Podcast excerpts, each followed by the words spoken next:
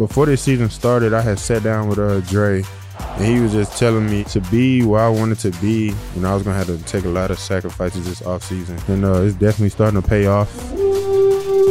When you're facing a guy like Herbert, you gotta affect him in some type of way. Of course, he can throw the ball anywhere on the field, so pass rush definitely gonna be a big emphasis for us this week. My objective is to get to him, make him uncomfortable.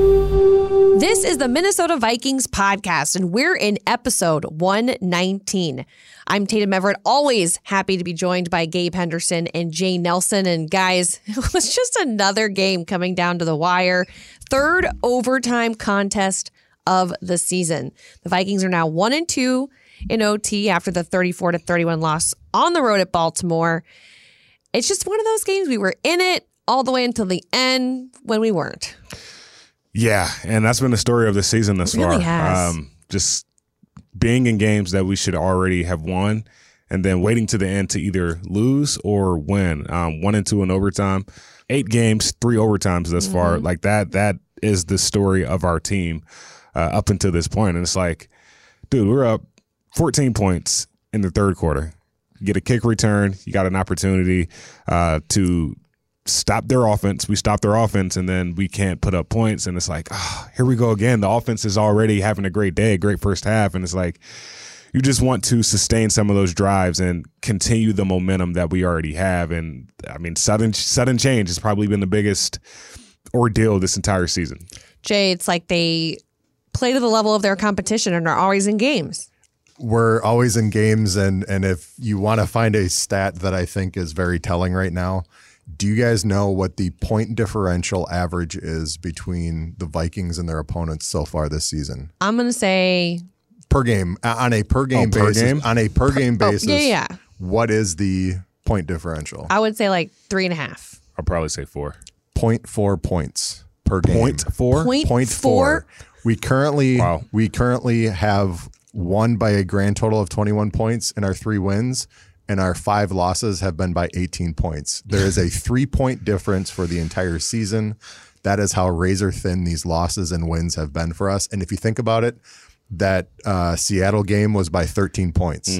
So it's it's been just insane how close this season has been to you know doing the right thing, getting the win, having that final drive, and we've how many times even this week you had all of these different times in the drives you're just looking at it saying just punch the thing in and, and we've got it. You know we need to have something to get to overtime. We get it. Um, when we it feels like when you get to crunch time this team finds a way just not to finish at the end and that has been the most maddening thing for this entire season. We're It good has- enough. Oh, 1000%. I mean, I think that point differential just tells you how good enough because when you think about the types of teams we've been playing, I mean, we have, you know, kept it close with the Bengals, the Cardinals, the Cowboys, the, The Ravens. Ravens, I mean, like these teams are no slouches in their divisions, they're leading divisions. And so, yeah, that's it's that stat's maddening and frustrating. And I honestly did not know, well, you know, kudos on the research on that one man that's a bad one uh, so so obviously that's that's a lot of sounds of frustrations from us right off the top of the podcast Uh, This wasn't the vent session. It sounded like the vent session. I'll give you guys another minute to maybe we'll go in more detail about i guess what exactly made you the most frustrated um, this week. But i also kind of thought there were a lot of bright spots um, a lot of individual performances technically to talk about. So we'll kind of we'll butt these things against each other. We'll have a, a minute to vent and a minute to just kind of talk about what you walked away from as far as like you know the power minute of positivity that we like to say it so um i guess gabe would you like to do the honors and go first three two one Um, I, I think my biggest vent sesh is how we played two halves of football uh, on the offensive side of the ball. Um, 100 and, well, 204 total yards in the first half of offense. You got 102 rushing and passing yards in the first half. That is as balanced as you can get. And then we go out in the second half and only get 96 yards. Uh, first half, we were four of eight on third down. We finished the game with one more third down conversion, ending five of 14. And you're just like, what happened? Like, where did this thing go? Why can't we finish this game? Literally, the Baltimore Ravens, they were ready to quit. and it kind of it, it kind of felt like the Arizona Cardinals game a little bit to me. Um, you're you're winning going into the half, and then they score right before the half. That pass interference uh, on Xavier Woods right before the half killed me, and I'm like, all right, well, hopefully that doesn't kill the momentum. And then it seemed like right after that kick return in the second half, all hell broke loose. To your point, though, the Vikings defense has allowed 45 points in the final two minutes of the first half of the season. I was bracing myself mm-hmm. when they got the ball before halftime, and I was, you know, talking to Robert because Robert and I get really frustrated. Robert Smith and I get really frustrated together. Does the post game show? I get to watch the games, the away games with him, and he and I were sitting there being like, "Please don't, please don't allow a score right here because this is the, this is what's been happening." On repeat, and it was the same old song and dance. But even to that point, um, it was third down, right? And you started getting some confidence. It was third down right before Lamar Jackson threw that ball. And um, I think it was to Rashod Bateman, and we had the PI, and it was mm-hmm. like, okay, like we're actually getting some momentum. Like we're, we're going to make them punt and know the ball up 14 going into the half, or at least 17 to six. And then boom, it's like, ah. So like it's it's it's moments like that, costly penalties. Well, you in that in oh, that point, yeah, and you hear the forty five points, and you think of Jay's point differential stat, and that's also just you just shore up yeah. that one part of the game, and you would potentially be. I mean, I won't say undefeated, but like, I mean, kind of. I think I think the hard part with watching that, as as you said, was they get the ball, and and and the mentality is, oh no, not again, right, mm-hmm. right, right at that that point. And I think the the most disheartening thing on my end was I was messaging with some people when the the score at half was only a seven point differential, I'm like, given everything you did in that first quarter, given how many points you scored, and you're still only up by seven, yeah. that was the part uh, on my end. I was looking at it saying it just feels like, man, there's some missed opportunities here. One thousand percent. Four plays away from being seven and one. That's yeah. absolutely insane. Crazy. Oh, I, you know, I think after all of this, we probably need to do a deep dive yeah. into like NFL history and see like how many teams have had it this close or in this situation that's happened before. Yeah, that's our luck this year. They're, they're, they're, making history. They're making history, yeah. just not the right kind of history. They were saying that there were. I think we were the third team that's done this on you know back to back to back weeks, kind of a thing. Oh, so sure. like. It, it that is not the side of the stat and history that you really no, want to be on. It's not. Well, Jay, it's maddening, but yep. you got any other extra frustrations you'd like to take out? Um, sure. Ready? Go. I think the thing that was most maddening for me was not only that you had the hot start that we had just talked about, but then you also had Kene Nwangwu coming into the game and housing a kick return for the first time since 2016.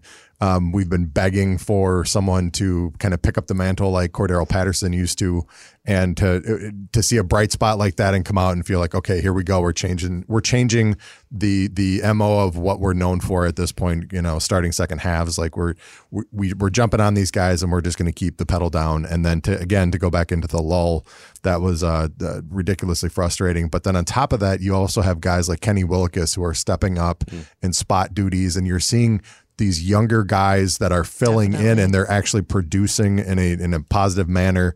It was very fun and very hopeful to feel like these guys are going to be able to not only produce now but for the future and to again see the result happen the way it did getting to overtime it was just a very disheartening that i think that's what's so maddening because i again i keep using this word but um because of the way that you feel after these losses it's like I still have a lot of great things to say about players and the youth movement is very promising right now. You wonder like that obviously you don't want to be that team that's just like, well, we're going to be good eventually, but it is nice to see some of these young guys really stick out because there's so many injuries in this game. In a season of frustration, in a season of, of having some of your bigger names that are now out, not only short term, but long term, there have been criticism just saying, you know, why why aren't we picking players that are producing immediately? Why aren't these young guys stepping up? And I think now that that some of these other players are, are getting to the point now where they're in season two and potentially 3 mm-hmm. um, and, and coaches are now looking at them saying, you know, it's go time. Mm-hmm. And the, mm-hmm. the fact that they're actually producing and, and you're flashing on the field and you're like, man, where's this been? I think that that's very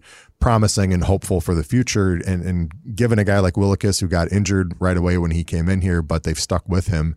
Um, it's been it was fun to watch him play in that game and just kind of feel like, yeah, we got another guy coming up here through the ranks. I think um, DJ Wonnum had an underrated game too. Yeah. Uh, Yeah. filling in for Danielle Hunter. He had a, a sack, had a few hurries. He was playing against a guy that was six nine and Andrew Villanueva. So Yeah. you, yeah, and it's, He- it's, it's tough to had get around the end. He had a couple of plays that they pointed out on TV, and I'm like, that guy is a monster. Yeah. So, Yes. but to your point of some of these second year guys coming in and stepping up, um, I, I think a guy in Cameron Dantzler, he didn't play a bad game either. You expect some of these guys to make a jump in their career. Last week against the Cowboys, you know, it was a little tough. You know, it was their first game in there or their first game. Well, DJ Wan in particular, first game actually playing. So coming into this game, you, you can tell they had that extra juice uh, this week, and it showed. I mean, granted, this um, Baltimore Ravens team had 89 plays. 500 yards, but that's still only 5.6 yards per play. And, So and that, kudos, kudos to the defense. and I think that's the hardest part is you just you look at this this game that just happened and you think about the fact defensively they were on the field for 89 I'm gonna plays. time out you guys real quick because uh, that's my vintage. oh, my bad. Understood? No worries, no worries.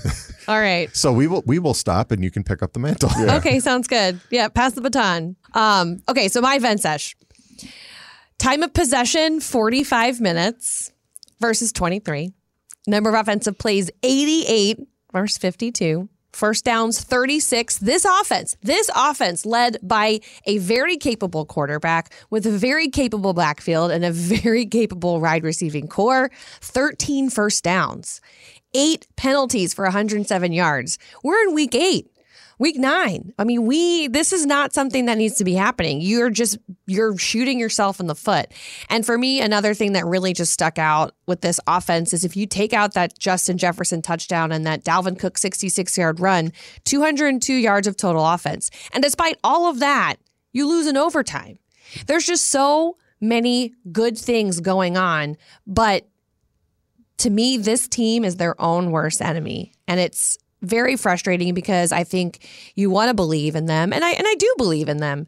It's just to see these stats and as they're happening, oh wow. It's just frustrating. I'm done. I, honestly, I you my made a, you made a good point. I honestly think a lot of it is penalties. Like we're shooting ourselves in the foot. That one penalty, it was like right after the half, we score on the kickoff return. The Baltimore Ravens score, so it's twenty four to seventeen, and you're like, okay, like, granted, our offenses had their way in the first half. We should be able to have our way in the second half. We already got some momentum, and then they go seven plays, sixteen yards, but we have three penalties on that drive, and one is a mm. holding, the other's a false start. You're already putting yourself at second and 20. You Yep. get eight yards, false start, second and 13. So it's like we're, we're, we're killing ourselves with these penalties. I don't think the execution is there. I think it's more so mental errors and mental errors in key moments. And I'm sure th- this coaching staff, they're going to talk to these guys about that. Like, you know, 107 yards is a lot of yards when it comes to penalties. And- Especially in a game that came down to, you know, the game winning field goal. yeah. I, I tend to be somebody that kind of takes those yards and just mathematically says it's almost the equivalent of just add that to whatever the other team's offense has done. Yeah. So now you're looking at it going over 700. six, six over 600 yards worth of offense on that on that you know for the other team on mm-hmm. that it's like that is almost insurmountable. Mm-hmm. It, it, it and and in this case it, it was. Almost. Yeah. But imagine if they would have scored after the Anthony Barr interception. Yeah. Then you would have been like, look at all these stats, and they still managed to win. Which Yeah. is why when you have things like a plus two turnover dif- differential on back to back weeks and you lose both games, that is that is absolutely It's almost like defying defying the the science of football in a way.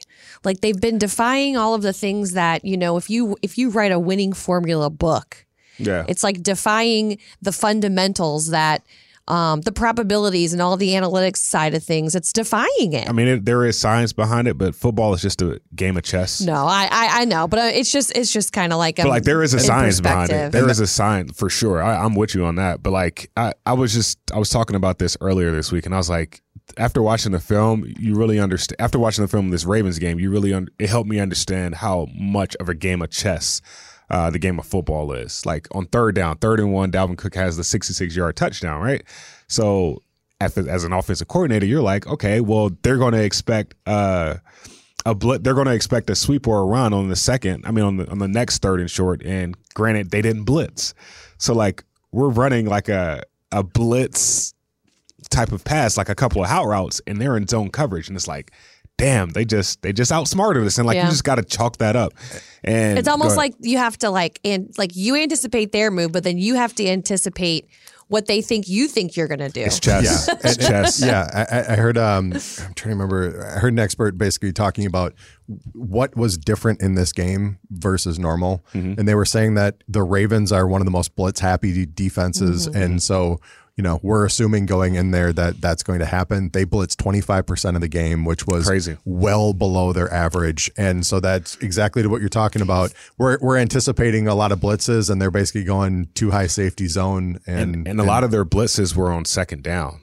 Yeah. Which they didn't show much at all. And they, like you to your point, they blitz 25% of the time this past game. They usually blitz like 40% Yeah. of the game every single game this year. And the most critical play that we had was on the turnover in overtime on that third down. They brought the blitzing guy off their right, our left side, right at the critical time. And we've seen Zimmer do that in the past where, you know, you're kind of flipping up your scheme a little bit. And then when it gets to pressure time, that's when you turn up the heat. And Right. that, that's exactly what they did to us. So again, like you're saying, kudos wise to them, mm-hmm. Yeah. chess wise, that was a very, very Well, they smart learned play. from their mistakes against the Bengals for sure. That second and eight overtime, you're talking about that that one drive. Second and the second, yeah. and they- we go lose a yard on it, yeah. But second and eight, I mean, what you're thinking is like, okay, well, they got to pass the ball here. So that I mean, as a defense coordinator, it's like, all right, the Vikings got to pass the ball. They got to get some some yards to gain.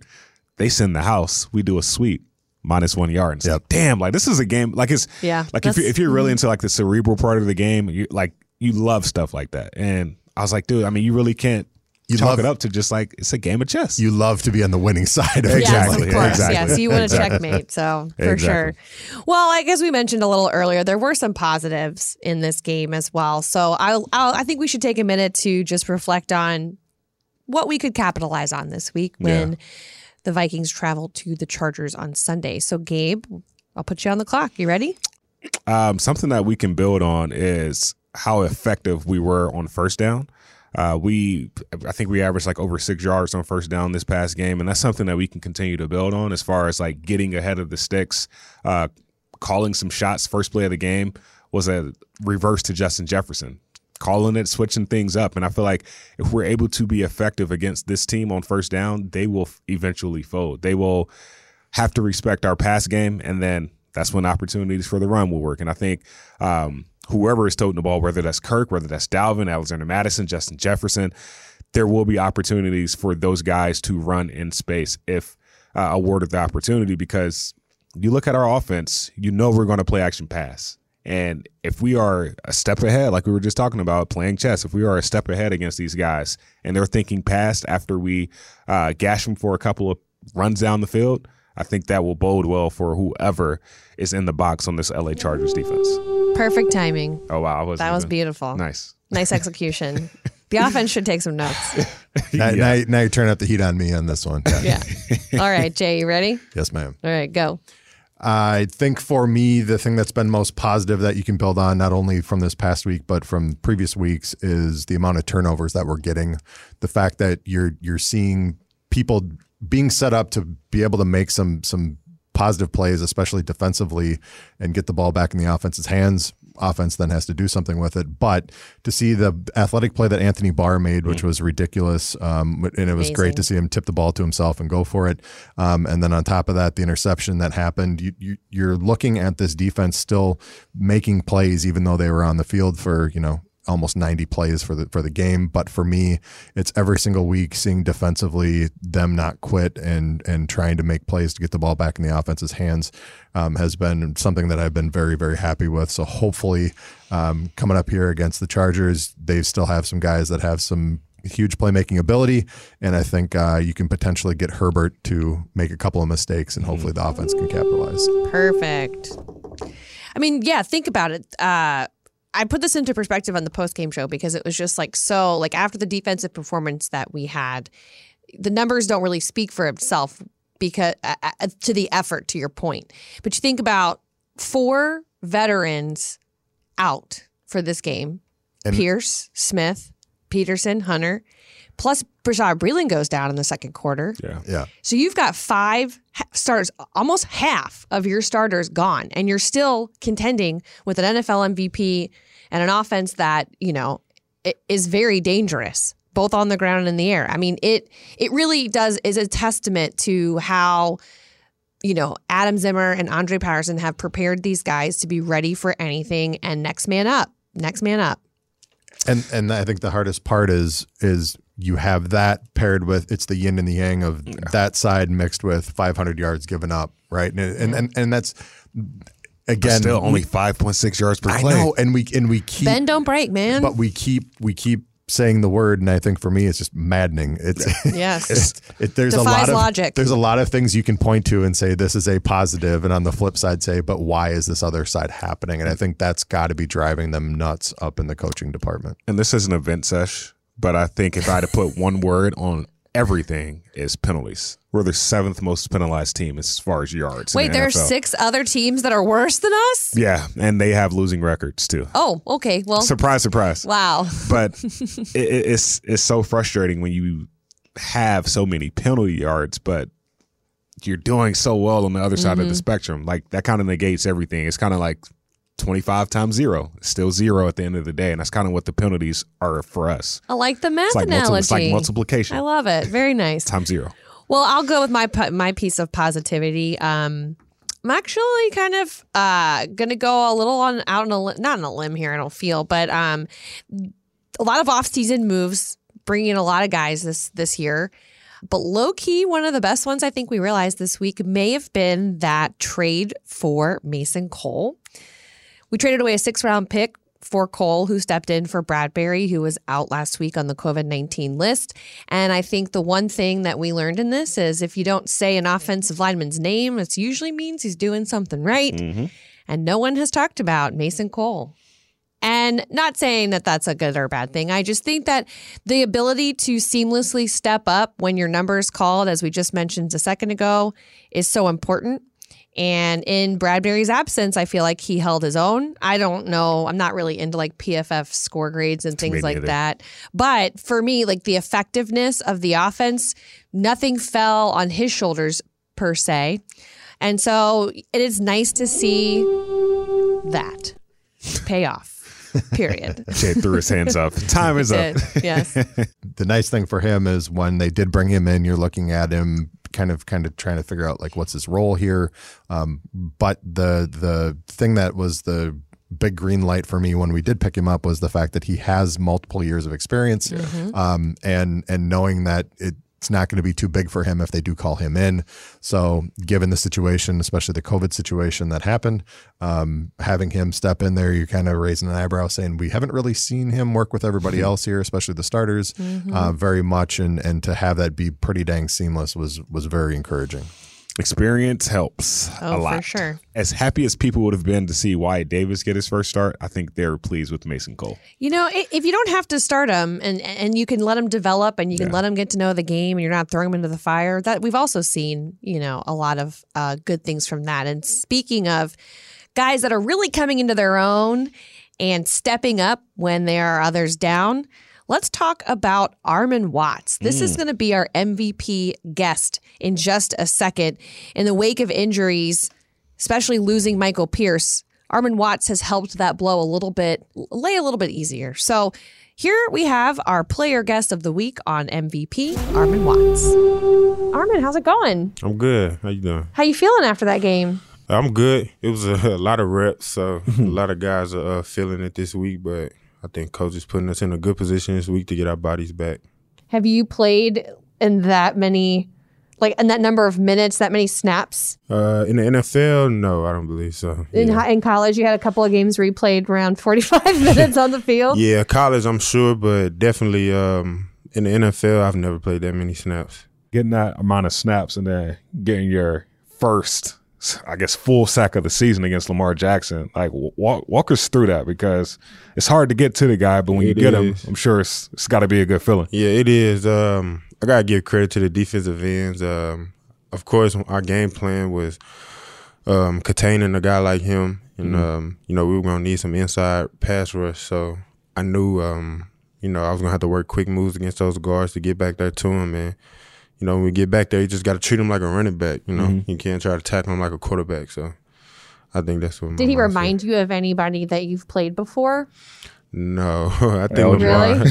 yeah, I think Lamar. He's kind of in like a category of his own right now for what he can do on the field, for his running the ball and different dynamics he can do. I talked to some of the defensive linemen. They always say like, like Armon, you know, we all, I asked them like, you know, what are some skill sets that some guys have, hmm. right? So you know, they say like when Steven was here, you know, he was strong. He he, he hmm. lock you out. Uh, Danielle, he's really good with his hands. But one thing hmm. they said about you is like you're powerful, but you're really good with your hands also. And I'm sure that I mean, uh, for a fact, we know that that's key for for a defensive lineman. So being that good, I know you got a basketball background. You you strike me as a point guard, a guy that wanted to play point guard in high school. But how much does hands and you know your background of playing basketball have to do with your success against offensive linemen? Uh, I think it's big. I played basketball all the way up until college, so I got to give credit. You know, that's where I get some of my athleticism from. Okay. Um, you know, you get good feet out of doing stuff like that. So, uh, hands are huge. When you could do, when you could be powerful and use your hands on the defensive line, especially inside, um, I think it's only gonna take your game to the next level. So I was looking at some pictures. Like you, you were a lineman in high, in high school that wore a visor and wore vapor cleats. So clearly, you wanted to be a, like a, a, a point guard, right? Yeah, I was. to be honest, like growing up, I always thought I was gonna be a basketball player. Really? But it was like the more I got older, it was like my mom was like, "All right, maybe it's time for go to football." you know what I'm saying? So I went out in high school, gave it a try, and uh, the rest is history. When did it click? Uh, I want to say I got in the swing of things. Maybe like my sophomore year it was like, okay, you know, you put in time, Okay. you know, effort with your body stature, you know, you could get good at it.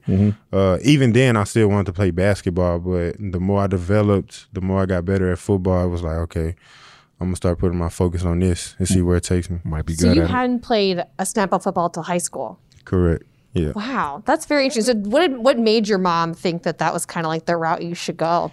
Uh, I was always bigger than everybody in my grade. You know, uh, I was always taller, bigger wise. So, you know, she was like, um, she always kind of pushed me to play football when I was younger. You know, I would try out here and there, but I just never stuck stuck with it. Uh, you know, I just love basketball, and um, you know, one day she pretty much I don't want to say she forced me, but she almost forced me. So I went out there and made the best of it, and uh, it took me here. So it's like you 6'3", 290. Yeah, Like It playing was like- basketball now. Yeah, Yeah. well, I like- mean, mom, no, mom always knows best. Yeah, she does. So, um, the older I got, I was like, you know, you got to be like six like th- to be that type of size in NBA. So it was like, all right, So I mean, I know St. Louis is a basketball city, Mm-hmm. and I know you went to school with Patrick McCaw, Yeah. which is, I, I- I mean, he works hard, but I always say like he's one of the luckiest dudes ever. Yeah. won three rings in his first three seasons. yeah. Me and Pat, uh, we actually grew up right down the street from each other, so we we still close to this day. Mm. But uh, yeah, we got guys like Pat, Brad Beal, Jayson Tatum. Um, you know, it's it's a basketball city, and those guys are doing some good stuff in the NBA. You still keep up with it? You watch a lot of NBA. And, I do. in you know. I do just because of you know, like I say, I'm from St. Louis, so mm-hmm. you know, I'm not an everyday type of basketball guy, but I mm-hmm. definitely keep up with it. a lot of what the success of this team is is based off of what the defensive line does. Mm-hmm. And Michael Pierce not being in the lineup going down, you had to step up in a key role. How how has he helped you get to this point? I know you've been in the league three years, he's new here, but having a guy with that experience and coming from a new team with a fresh perspective, how has that helped you? Uh, he's been he's been awesome uh, along this whole journey ever since he's got here. Really, um, you know, he wasn't in camp much, so I had to step in, and uh, he was always giving me pointers on what I could do and you know what I was good at, and just focus on that. And um, you know, I know it was gonna be a challenge stepping up to the plate, uh, starting this many games. I didn't know how many games it was gonna be, but I knew I was gonna have to step in and play a big part. So you know, I always tell myself whenever you get the opportunity, you just gotta make the most of it. And like you said, it's my year three, so it's a big year for me. yeah, how do you feel like you've been playing?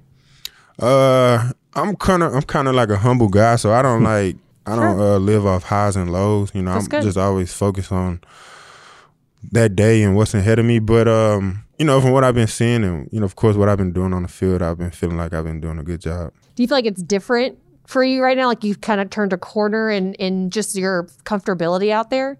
Uh yeah, most definitely. Uh like I said, it's year three, so really for me, it was like I want to show coaches that each year, you know, he's getting better and better. And I think this year was that year I, I needed to show that. You got a play that, that I mean, we got a few because we watch every game, and I Mm-hmm. know you're in the moment. But do you have a play that stands out to you that you know it was a moment for you? You're like, okay, like I can do this, and I can do this at a high level. Yeah, uh, probably the Carolina game, the sack against um, uh, what's Darnold, Sam yeah. Darnold. Yeah. the forced fumble.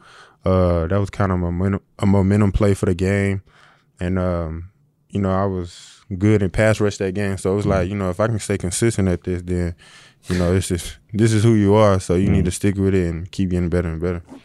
It's one of those moments you probably won't forget, huh? Yeah, no, We won't forget either because that was big. That was a that was a key moment, it and was. just stepping up in those key moments. That's how people remember players. I mean, you can get a sack on second down, and then they convert to third down. It's like, all right, well, this is an, a, a brand new drive, but like Exactly. actually stepping up in those moments. Um, like what what do you attribute that to? Uh, I would say this off season, um, before this season started, I had sat down with uh Dre, and he was just telling me um to be where I wanted to be. You know, I was gonna have to take a lot of sacrifices this off season for spending uh, more money on my body and um being in shape come camp time. Uh, and I actually took that to heart. So you know, I did sacrifice. Um, I actually came down here and uh, worked out with some of the coaches. Uh, spent more money back home. So I was going back and forth between here and home doing workouts and stuff. And uh, I just think I was more focused, and uh, it's definitely starting to pay off. Um, so I'm happy with the results. I mean, how great does it feel though to Yeah. like have that what you put in the off season show up on the field right now? it's big, you know. Sometimes, uh, Yeah, you're smiling. yeah, it don't even hit you uh, right then and there, but to see it pay off and how it's paying off, um, you know, I I wasn't even expecting to come in and play nose guard to Wow. be honest. Uh, but Mike went down and I stepped up and uh, just to be able to, you know, do what I could do at the nose guard is big in the NFL. A lot of people don't realize that. So, you know, I'm just trying to make the best of it. Man, and I always say investments always have a return. Oh, so yeah, the fact that you definitely. the fact that you invested in your body, invested in you know your how you want to be, uh, it's it's great to see the return. I know the returns always don't come when you want them to, but Mm-hmm. Yeah, it's it's it's always you got to be patient with the NFL. You know, Yeah. I was a six round draft pick, so patient was from day one. You know, I knew I wasn't gonna come out there and play automatically. You got to earn.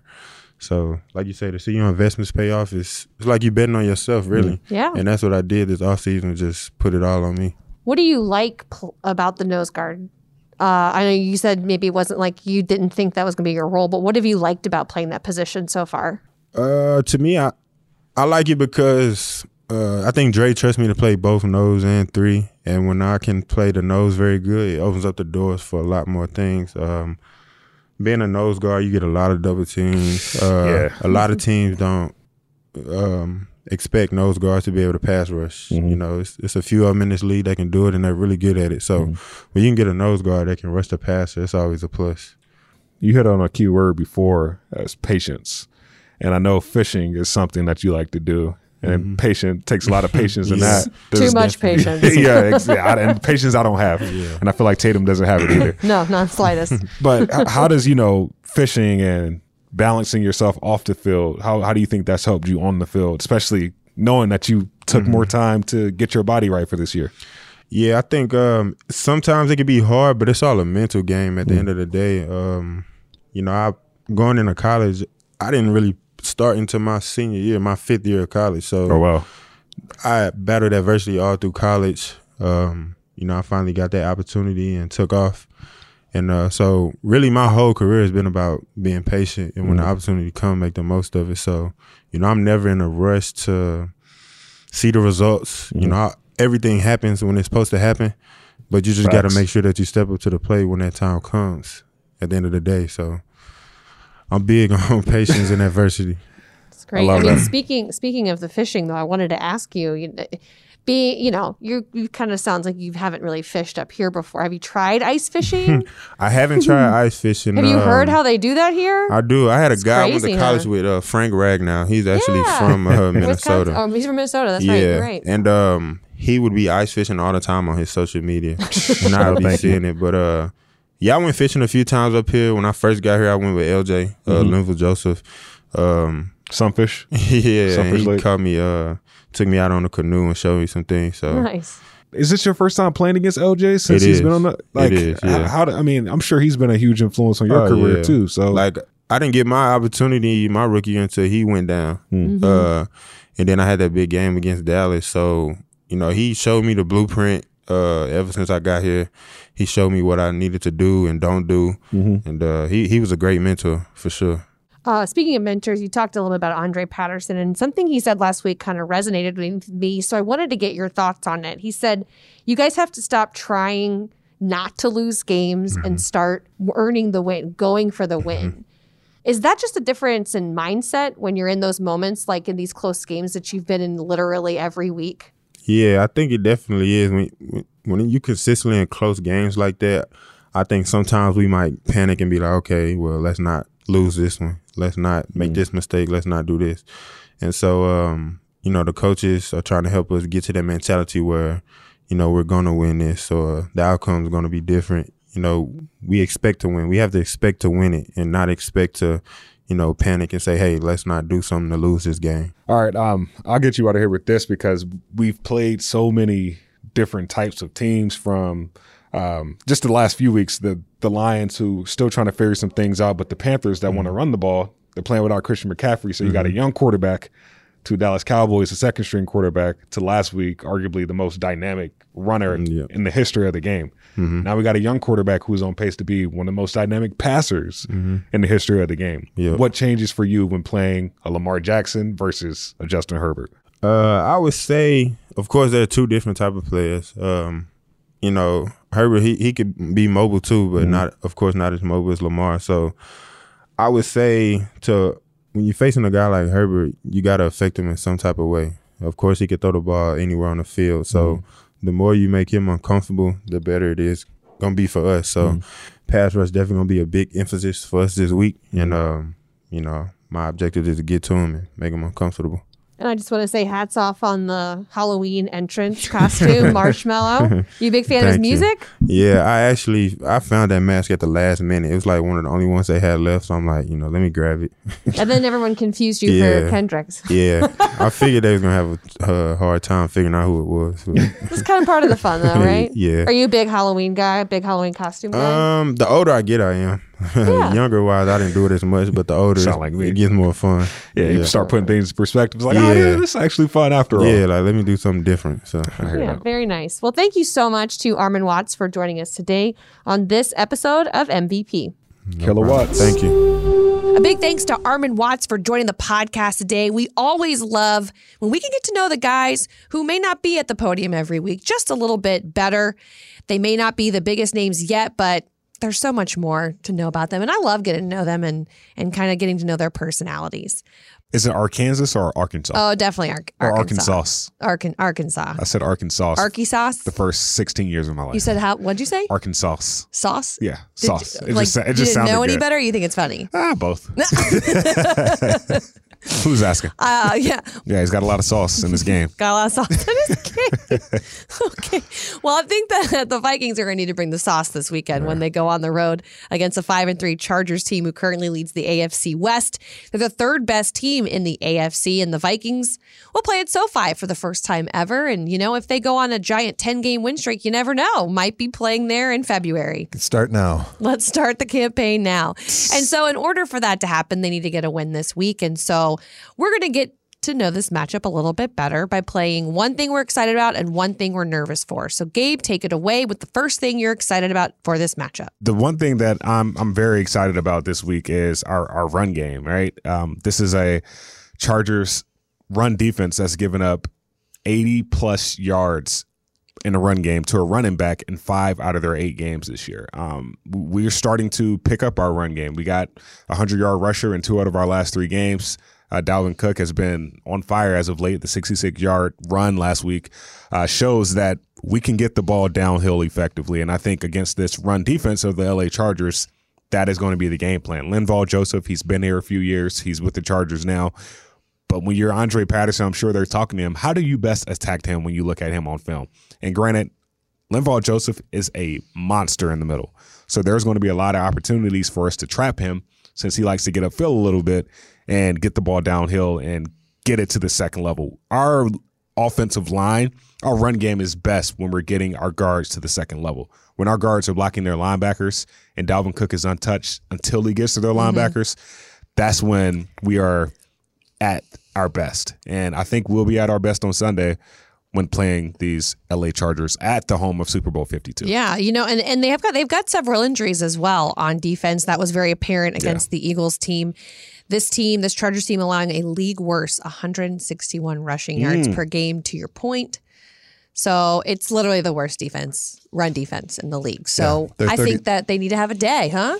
Let's we, have a we, day. We're like way overdue for a day. yeah. They're third against the pass and 32nd Yes. against the run. So like I think But honestly, huh? but honestly, that's that's kind of been the story of the past three weeks. Yeah. Um, this Baltimore Ravens team, they were like the third worst against the run. I mean, third worst against the pass. So it's like the yin and the yang. Okay, what are we going to attack? Can we run the ball effectively now because we haven't been to throw the ball effectively on the Cowboys and the Ravens, who were really bad against the pass D. So but they were without their starting cornerbacks last week. Uh, Michael Davis out with a hamstring, Asante Samuel sidelined with a concussion. So Samuel, if he passes protocol, will obviously be back. And then Tevin Campbell played some corner last week, and he uh, left the game. So and you then know, Ryan Smith, who maybe was a starting corner, yeah. towards ACL on Sunday. Oh, there you So- go. So n- they're having a couple. Yes. So so hopefully that that run game will look great on Sunday. And, and and really kickstart this entire offense. We talk about sustaining drives, and there you go. So, Jay, what is the one thing you're excited about in this matchup?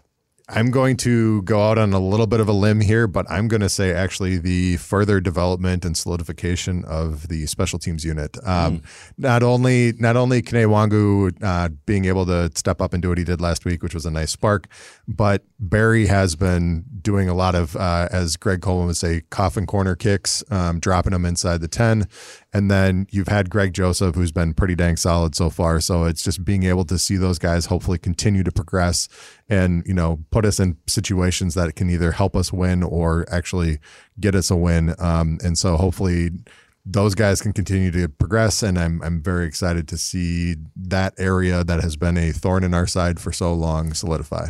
You think they'll actually kick the Kene Nwangwu this week? If I'm them, why would you? But Right. that just guarantees you're getting the ball to 25 every play. So for me, that's great. That's fine. Stick us on the 25 versus inside the 20. But I'm I'm if I'm them, you know, one one time does not make a trend, but mm-hmm. at the same point, it get, gets you a little nervous. So we'll just have to see if they make any adjustments. They rank 18th in kickoff yardage allowed. Yeah. Around 22 yards a game. And they, when we're talking about putting our offense in the best position, Kene Nwangwu all the way. Yeah.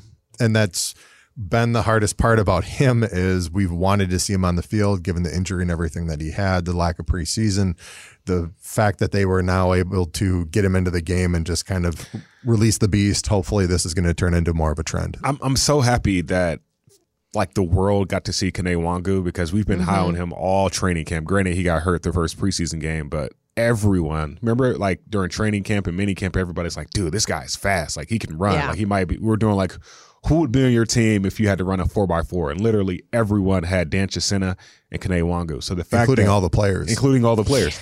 and the fact that he actually was able to show the world why everyone in this building is high on him, that that's that's exciting, man. Very, very exciting. Well, I should have checked with you guys before we did our two exciting things. You didn't go on that far of a limb. It was on my limb. I'm just teasing. Um, uh, so I, I will call an audible and I will try and scramble and, and do my best to um, call, call dial up a good play. Um, well, I'll be honest. We did this take a second ago, and I definitely said A Bear because that's how we Cajuns say it, despite the R being in the middle of the name. But you know, I- I know that he's very he's I know that he is very efficient. He had 11 consecutive passes in the game last week, which is just insane. But I think this defense is ready to, for this. I'm excited for the return of Michael Pierce potentially. I know he was he really wanted to get back in the game last week. I'm excited to see how this defense matches up because they really have hung with a lot of these really good offenses over the last, you know, not eight games. And so I just want to see them continue to be effective. I think that the offense, they score 30 points per game on average on the road. And so for me, I'm excited to see this matchup just to see what we can do against the reigning NFL Rookie of the Year, which I know is a soft spot And for us AFC Player of because the Week. Yeah, because of um, Justin Jefferson should have gotten it. So He's known for being a one, two, three step throw, like just getting the ball out quick. I think the biggest thing against him is going to be trying to mask whatever defense you're actually running and trying to kind of get him twisting in his own head in order to make some mistakes there. I think one thing we've proven over the years is that young quarterbacks we tend to be able to to force them into situations they don't want to be. And hopefully here with Justin um, we can do a similar thing. But as big as he is, as strong of an arm as he's got, the fact that he's as good of a player as he is, as quickly as he's been, I think um, defensively they're going to have to try and mix him up as much as possible just to keep him off balance. Otherwise, he can potentially shred us. Yeah, I, that's a great point. I think he's a he's a better Sam Darnold, and Sam Darnold we just flustered mean- him with after three interceptions, I would hope there are a lot of better Sam Darnolds. Yeah, I mean, but I've, I've, I I can't say this on the record, um, so I'm gonna just keep it as I think he is a better Sam Darnold, um, and Sam Darnold has a big arm, can throw, very inconsistent. I think Justin Herbert, Is big arm, can throw. He's a version. consistent thrower, but if you put pressure in his face, he doesn't know how to handle that, um, and that that will, I think that will go well against this Minnesota Vikings defense after watching the Ravens film when the Chargers played the Ravens who like to blitz a lot and show Justin Herbert a lot of different coverages. That game ended in 34 to 6 and the Baltimore Ravens win. So I'm sure this Minnesota Vikings I defense forgot about that Yeah. one. That was kind of a, everyone was like, "What is going on?" I'm sure Andre Patterson, Zimmer, both Zimmers are watching, watching a lot of that film. a lot of that film, A yeah. lot of that film. Yeah, so I think it's really exciting to hopefully get after a new young quarterback. I like to prove them all wrong. It's always fun. Um, and not to mention, like, again, I know Lam- Lamar Jackson had one heck of a game, but he looked uncomfortable in some situations. And if you can rattle them, you never know. So, okay, switching gears, let's talk a little bit about what about this matchup makes us nervous, which I guess my last one was kind of a nervous excitedness. So, uh, Gabe, you want to take this one away? I think the obvious area is their pass game and our, our pass defense. We are not the best when it comes to pass defense. You can look at the stats and it'll show you everything you need to know.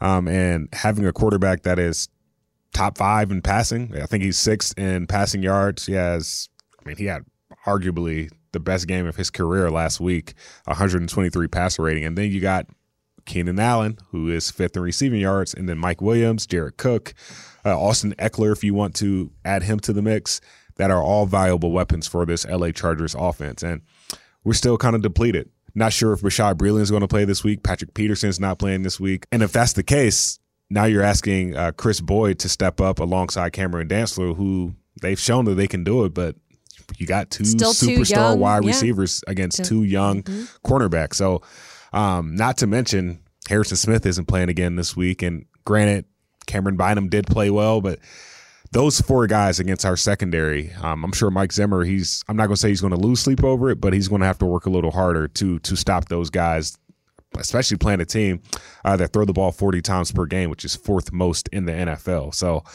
Um, Yeah, I mean, if you think about it, he's kind of had a little bit of practice coaching up the young guns after last season.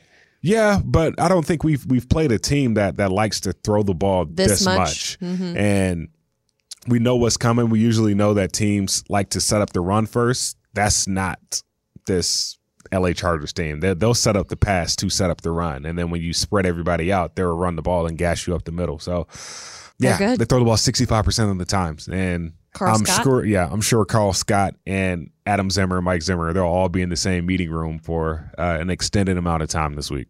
That is crazy. 65% of the time is something that, you know, I think every football fan wants to see out of their team with a high flying, Yeah. exciting offense. So uh, I'm sure people would like to see that here as a Vikings fan. Yeah, Mr. Mr. Herbert with over 2300 yards already on the season so far. He is he's been on fire. He's in the top 10 on multiple categories this season and he definitely has the weapons to throw to. So whether it's short game, long game, you know, Mike Williams uh, airing it out, he's already got six touchdowns this season. They've got some some serious weapons on that offense, and so uh, it's going to be it's going to be a long day, or at least a, a fun challenge for this defense. I, yeah, I think of it as a fun challenge. I think that's why I was excited about it. But just because I think the defense has played up to the level they need to every single week, despite the missing uh, but despite the injuries, despite the big names that are missing. And I don't know. I don't know why I'm like so excited about that part of it because they just seem to always keep us in these games until the very end.